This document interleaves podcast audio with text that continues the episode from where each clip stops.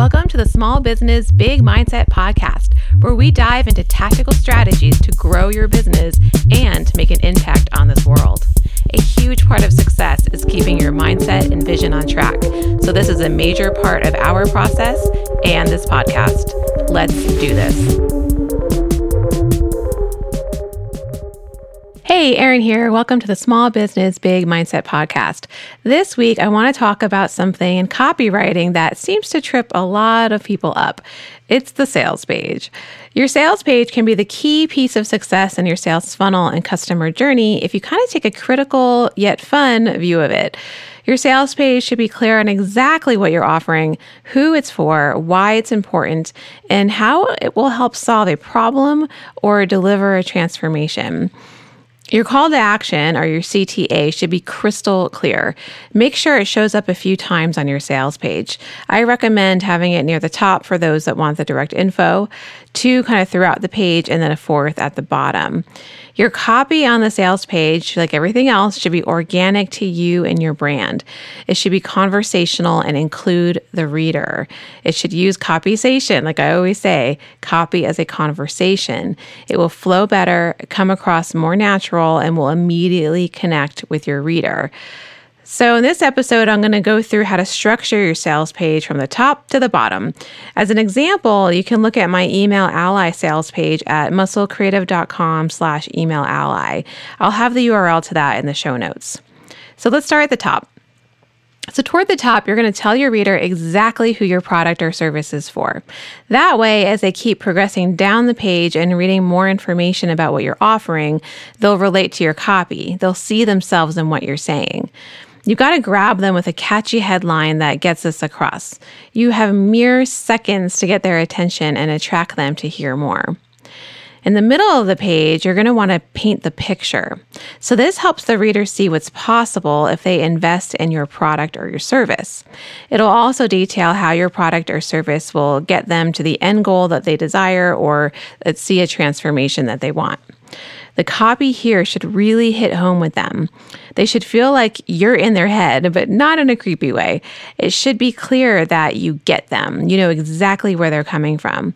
You not only understand what they're going through, their pain points, their desires, their frustrations, their goals, you have the exact solution to get them there. You want to be clear of how your solution will help them. What transformation will they see? What benefits will they enjoy? Be specific. How does what you're offering work? And then at the bottom, of the page, this is where people should feel all warm and comfy to start trusting and working with you. So, toward the bottom, include your money back guarantee if offering one, as well as testimonials of people who have used your product or service, people you've helped, or colleagues or friends if you have a new business. Okay. So, I technically do, typically do include a money back guarantee. They can try something, you know, if they buy my, my digital course, they can try it for two weeks, you know, and then um, get their money back if they if they feel like it's not for them. So there's something that makes it um, you kind of risk free for people. And if you're like, I don't have testimonials, this is a new business, then you know, chances are you probably have some maybe reviews on LinkedIn from past. Uh, uh, superiors or coworkers that you can you can use or if not you know you can people who know you ask them like if they can write a t- testimonial about your character or you know kind of work with them to craft something. Ideally, it would be somebody that you've worked with in the past that you've um, done this for. But if not, you can kind of get creative so that people get to know you as a person. You can also include a FAQ with questions and answers that tackle the objections that people might have.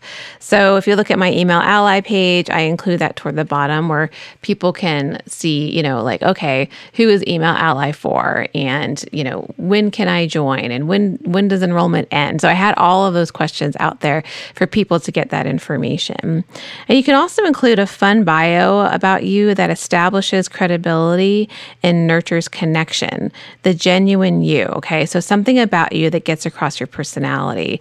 So people don't just want to hear about, you know, your history, but they want to like know fun facts about you. Okay. So have your personality come clear um, into your bio. Don't just kind of list accomplishments that you've had, but I think on the email ally sales page, I think I tell people where I'm from, um, that what kids I have. I think I tell them that I love to work out, you know, kind of different, different things about me um, that will kind of give them a more of a holistic view of what I do. Okay. So that's a really quick rundown of the sales page. So again, um, the calls to action, I I put up front because I don't know about you, but I get kind of irritated when I have to scroll down an entire page just to find out what something costs.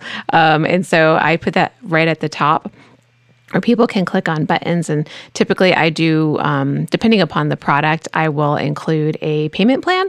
So they can pay upfront for a digital course let's say or you know they can pay um, in payments. Like i'll break it up into like three or six months payments of course, for my email ally membership, it's already a payment. It's like, you know, it's a certain amount of money each month, but I do put the button up front so they can click on that and see exactly how much it's going to be.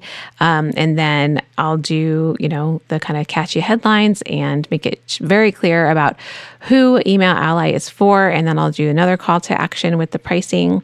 Um, and then I will put, you know, what you're going to get out of Email Ally and the transformation you'll see, the benefits, and they'll do another call to action.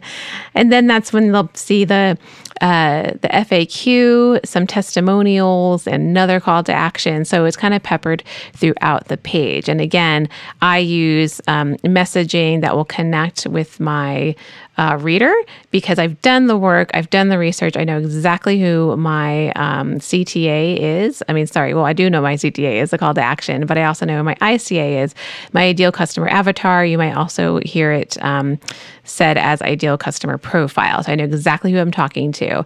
And in next week's podcast episode, I go over sales objections. Okay. So you want to tune into that. So how to combat sales objections. And, and part of being able to combat that naturally is knowing your audience, knowing exactly who you're speaking with. So I hope this kind of quick rundown structure of a successful, a high converting sales page is helpful to you. Um, happy to dive deeper into this if that's helpful as well. Just send me a note at hello at musclecreative.com and tune in next week when I go over how to combat um, pretty common um, sales objectives. All right, I'll see you next week. Thanks for tuning in to the Small Business Big Mindset podcast. To keep the fun going, check out our Facebook group, Start and Scale an Online Business, for even more free trainings and resources from fellow entrepreneurs. If you haven't already, head on over to musclecreative.com and click subscribe to join our email list for our weekly updates. And if you've enjoyed this podcast episode, check us out on your favorite podcast platform to follow us and give us a review. As always, be authentic, bring an insane amount of value, and keep crushing it.